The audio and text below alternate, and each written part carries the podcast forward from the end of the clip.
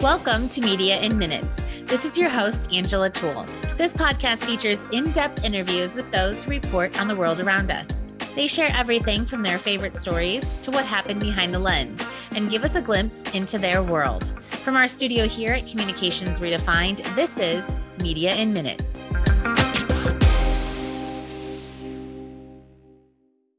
Today, I'm happy to welcome Iona Brannon.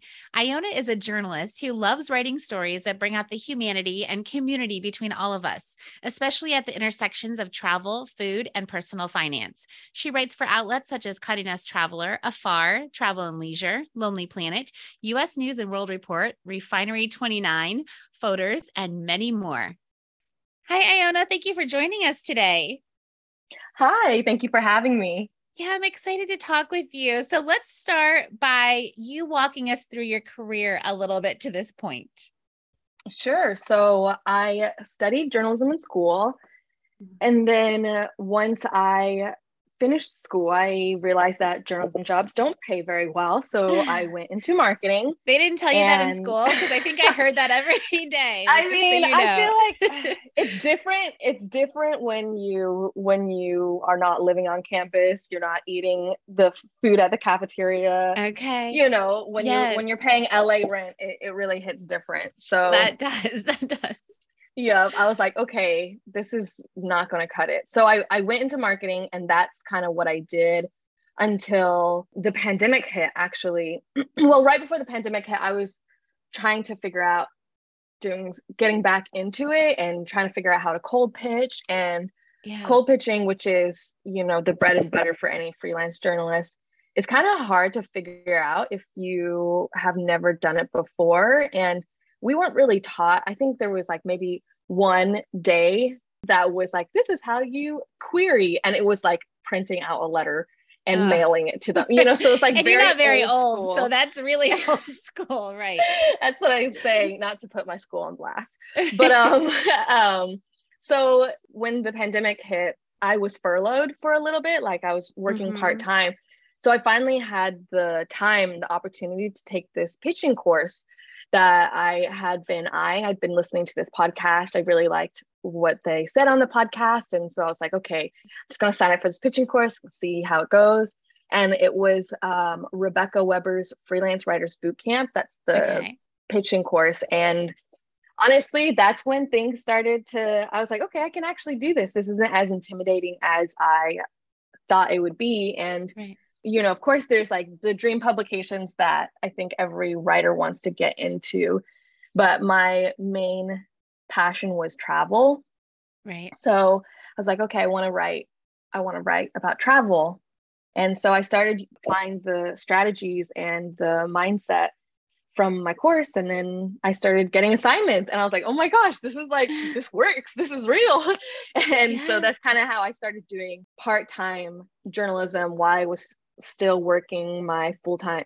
By that time, I'd switched back to full time. We had been moved back to full time. Mm-hmm. So then, you know, as I was continuing to get clips in journalism, I was like, okay, this is getting to a point where I kind of need to just make a decision. Am I going to become a full time journalist or am I going to stay in marketing? And so yeah. it was almost a year ago that I decided to take the jump into full time freelancing. So, wow. And a lot yeah. has happened in a year. yes, a lot has happened for sure. That's yep. amazing. So, what was the what was the one that you were the most surprised to hear back from in your pitches? In the very beginning, I think Bon Appetit was probably like such a shock for me to hear back about. Yeah. And it was they were doing a restaurant update. At the beginning of the pandemic you know how like restaurants were shutting down or they were figuring out they were quote unquote pivoting. Um, right. right. so they were doing this like restaurant diary series. And so i pitched a restaurant to the restaurant diaries and they're like this sounds cool. Okay. And i was like wait what? You you want it? And then of course you know the existential crisis of delivering with uh, imposter syndrome began. But right. you know, it worked out, and I still write for Bon Appetit as well. So That is great. And I and you know how Mm-hmm. PR people feel when when a journalist is like, "Yes, I would love that story. I'd love to do that Mhm. story." Like, yep, yep. Oh, I think there's so many parallels between, you know, the job of a PR and the job of a freelancer. yes, so much, so much. So, through that first year, you know, what have been some of your highlights?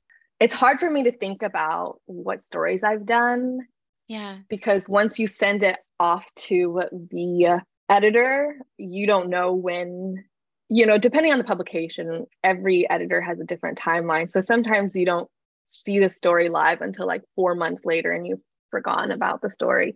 And Right. sometimes, and sometimes you, you know, PRs are the ones that email me. They're like, "Hey, I saw this story." I'm like, "Oh, it's live, okay."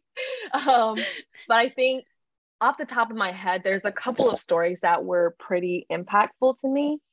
I've written a couple of deeper pieces for Afar this year that um, I think are some of my favorites because when I first began, that was one of the reasons I also jumped into full time freelancing because I wanted to have more capacity to take on longer stories or longer form with Yeah. like more research. So I did one on how to interact with indigenous culture wherever you're traveling in the United States. And that one was really was such an incredible learning experience for me too, interviewing different indigenous educators. And I also did one on how to travel sober and interviewed this incredible woman, um, Brittany, about her sober journey and her tips for other people who are trying to travel while Yeah. still being sober yeah. or starting out, you know, in their in their journey. So that was also just an incredible story to be able to write. And I mean, I think just being able to being able to hear people's stories, regardless of what the angle is, because I've done a couple, you know, I did one recently for Success Magazine. I don't I don't think it's out yet, but it was interviewing this family who did not come from a background where they had a lot of financial education and then the way that they intentionally decided hey we're not going to live like this but we we don't want to set up our son to have the same experience that we had. And then they were like okay go to youtube university you know and learned all that they could. And Yeah. now they have this incredible business. They have like really sound financial um, ground and they also are sharing they're sharing information about traveling but they're also sharing information about financial literacy. So just like that was a really awesome story for me to write as well because i was able to hear this story and be able to you know interpret it into into article form. But yeah. i i love i love all the stories that i write but those are just a few that on the off the top of my head i was the most excited to work on Well, we will definitely link to those so our listeners can can read them for sure if they haven't already. And you are not only a writer but also a photojournalist. How did you get Yeah. into photography?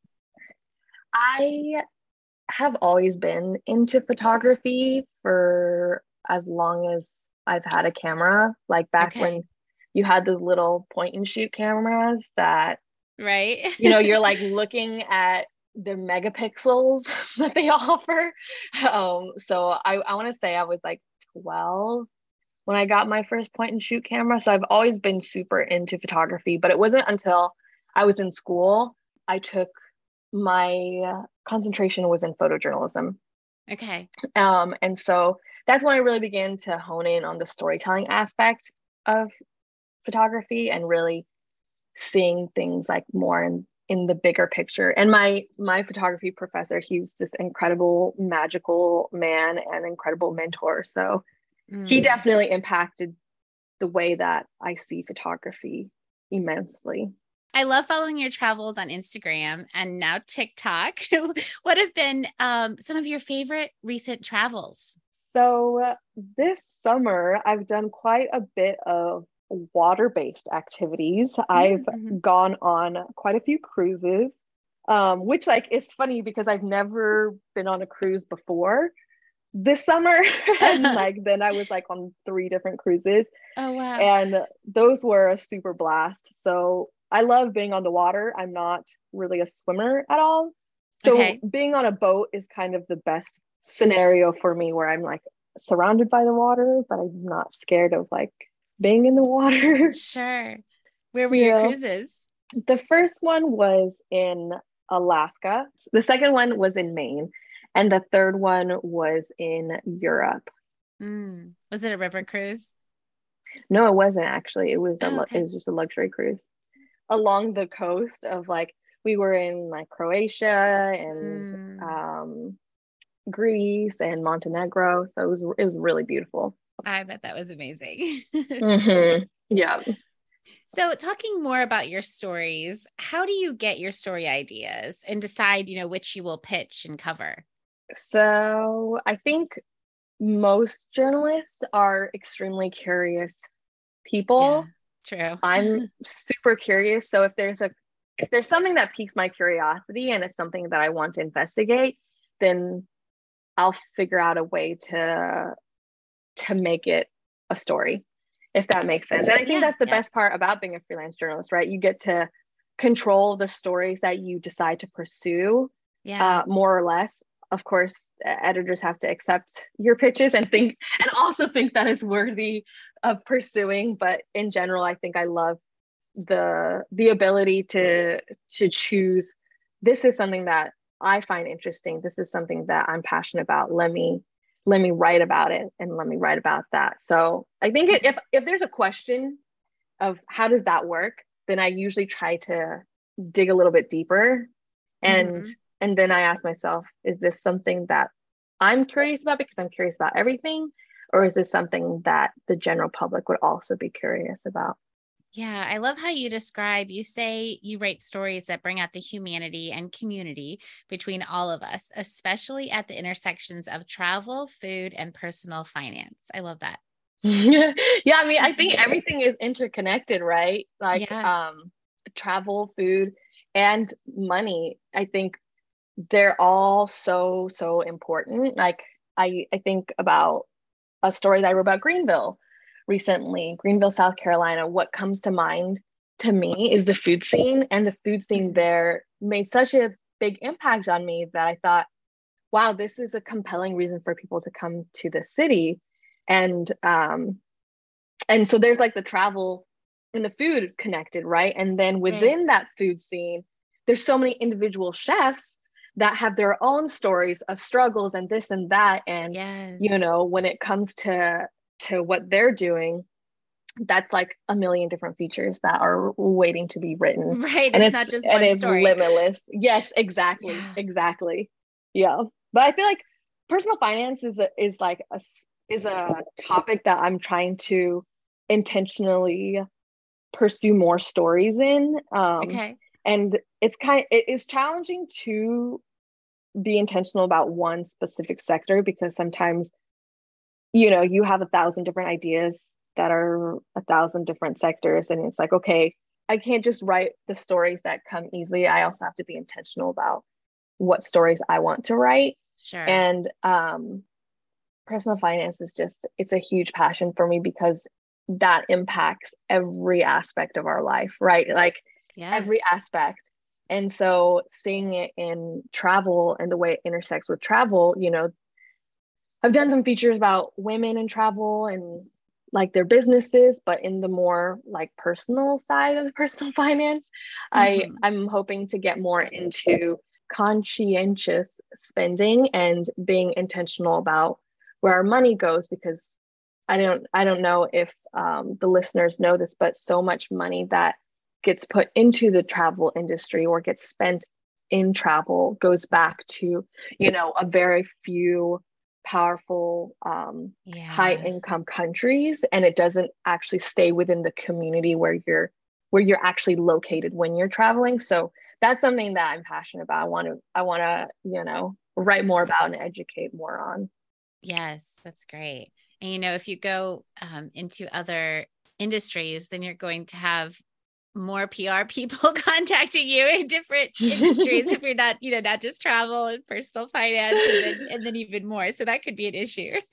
Yeah, I mean, let me tell you, I'll like write one story about something, and then next thing I know, you know, I'm getting pitches for the next three years about children's one thing. Yeah, right. Yeah. That's that's kind of what I'm saying. So speaking yep. of that, you know, do you work with public relations professionals very often? How can they help you do your job? And then any pet peeves, which we may have just mentioned a little bit. Yes. So I actually uh, love this question that you're asking because I think that there is such a huge opportunity for freelance journalists and PRs to work together because they're freelance journalists are always looking for great story ideas, right? And PRs are right. always trying to get their stories in front of an audience. And so I, I love when there is a understanding between me and PRs of like, hey, this is what I'm this is what I need. Do you have anything that fits that bill? Right. And them also understanding that I don't have the power to put something into a publication you know like right. i like i'm just trying to get paid girly like i will you know like i want my stories to get accepted by these publications just as much as you do right um, right so i think that sometimes there is a uh, lack of understanding i think between the yeah. two industries of of what like what do freelance journalists do? We we're pitching constantly too. We're looking for stories constantly too. And um, for me a personal pet peeve when it comes to pitches from prs which i'm sure editors probably say this about freelance journalists too but it's like a half-baked pitch or yeah. you know like the you know what about this place or what about this thing? And i'm like well I don't know. What about it? I don't know anything about this product or this service or this place that you're talking about. And if you aren't able to give me a compelling reason for why I should spend my time mm-hmm. pitching it to an editor, then then like what are we doing here? Why are you not like why are you wasting my time, but as as freelancers we don't get paid unless our pitches get accepted right, right so right it, there's a lot of unpaid time that goes yeah. into answering emails that goes into a lot of the logistics and the bookkeeping so if if we're able to open your email then i want to i want to know exactly what you're offering so that i know is this something that will work with any of my editors is this not so right. being able to yeah. be concise to journalists is going to make the relationship much more mutually beneficial i think. Yes you've told me before that pitching headlines in the subject line is really helpful to you ways that so that you can envision you know how the story would actually be. What's the headline? You know give you a little bit mm-hmm. clear and concise like that. Yeah definitely. And there's been plenty of um, times when a pr has pitched me a headline and i thought wow that is a good headline let yeah. me see if my editors you know because Agree. the headline right. can, can encapsulate a story and you, you kind of know if a story has legs if you're able to summarize it into a headline sometimes yeah. um, sometimes it doesn't work that way but you know if i can look at the headline i'm like oh this is something that's interesting i can click the email i can read through the details then i can pitch it to my editor it can be that quick or yes. i cannot but if if there's no bullet point of what you're trying to tell me right. of what what is the point of your email then it, it's a lot more difficult to as a journalist stop spend my time thinking about okay let me digest all this information. Right. Let me figure out what is an angle that i can create What right. is a headline that i can create and then spend my time pitching that to my editors yeah. Right. Yeah. So it's like you're, if you're able to take the headline off of the plate of the journalist, if you're able to take the angle off the plate of the journalist, then then that can shorten the gap between me opening the email and me pitching it to my editor. Yes, that's great advice. We often say that our job is to make the journalist's jobs easier, but then that is not what always happens. So I really appreciate that advice for sure. Mm-hmm, mm-hmm. Yeah. And I think that there's also, you know, conversation between journalists of like, what do PRs expect? And I think that at the end of the day, the public relations is an asset to journalism, but it's not we don't answer to PRs, right? Because Right, if we answer right. to PRs, then that would be unethical, right? Like, Right. so it, it's always like, I have to see if this aligns with like my ethics. And if Yeah. it does, then we go for it. If it doesn't, then I can't go for it. And there's nothing I can do about that, right? Sure. So it gets really complicated sometimes. I feel like the the relationships, but it doesn't have to be as complicated as we make it. Yeah. Agree. Do you only write about places that you've been? No, Okay. I I also write about places that I haven't been, but I think it depends on the type of story. Right. If it's a uh, story that is more like a listicle or something, Right. you know, of these places.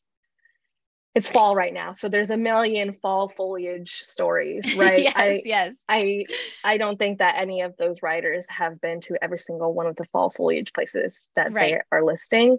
They're just so that's like- research. Exactly. That's like one example of a of a place that you wouldn't necessarily go to every single one to write Right. about. But um I did a story recently for Afar on um these Maine windjammers in Maine. And that's a story that I wouldn't have been able to write had I not been there. Right. Right. Yep. That makes perfect sense. So before we go, I must ask about your um, upcoming big adventure at some point here of slow travel south through Central and South America. You must tell us more. Yes. So I am hoping to go to Central and South America as part of a opportunity to have some immersive Spanish speaking opportunities. That's one of my goals is to learn how to speak Spanish fluently. I can understand a bit, but not communicate in a way that is helpful to me Right. and so that's that's something that i kind of want to do and also because as a freelancer i'm not really tied down to one destination i kind of want to take advantage of yeah. that flexibility right now and just be able to take my time experiencing different cultures and engaging with different local communities and i'm really excited about the stories that i'll be able to tell and the Oh, yeah. opportunities that i'll have there's only so much that you can see or experience on a two week trip anywhere you go right, and right. even And with a lot of us one week trip. Mhm. Yeah, one week trip, even less. So I so I think that I'm trying to write more stories about different cultures Right. and go deeper into those stories. So what I don't want to do is parachute journalism, where you just pop in, you see things the way you see them, you write the story, and you're gone.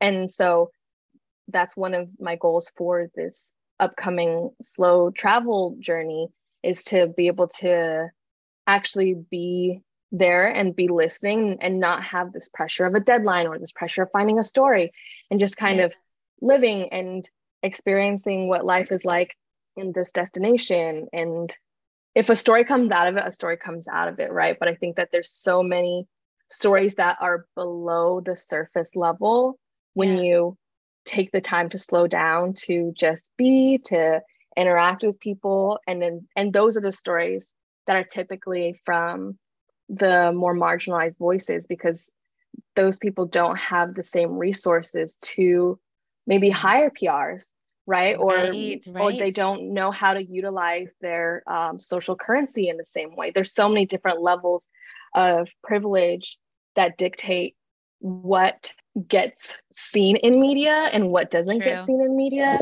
right. So being able to kind of take my time and get to know people in different areas and hear different stories, I'm really hoping to be able to share some incredible, incredible narratives and features. Yes, it makes me so excited to read them. I can't wait. So is the plan you. not to really have a plan either and just yeah, yeah, I think that's the the general plan is to take it one day at a time or Yeah. not one day at a time but probably sure. um like one quarter at a time, 3 months Yeah. at a time. You plan to do it for a year or how long? That's a great question. I uh, don't have any kids and I don't have any animals. So okay. I don't really have restrictions in terms of timing. I Yeah. think the plan is to go until I don't want to go anymore. Yeah. and then I'll Oh, stop. how, how fabulous. Hopefully, we can get you down to Peru at that point. Yes, I would love to. That's definitely that's definitely on the agenda. So Wonderful. That'd We'll be, be toward- in towards the end, I guess. Yes. You'll make it. You'll make it by then. yeah, I know. I'll be like emailing you in three years. like, Like, ready to go to Peru. That's Oh. awesome. Well, how can listeners connect with you online and follow along on your travels? You can find me on social media. I am I use Instagram a lot. I'm trying to figure out TikTok, but I don't know Okay. about that. You're doing well. You're doing well. I like it. I feel like I'm not chaotic enough. I I think I mean personally I'm chaotic, but I don't know if I have that You don't come across that way. chaotic.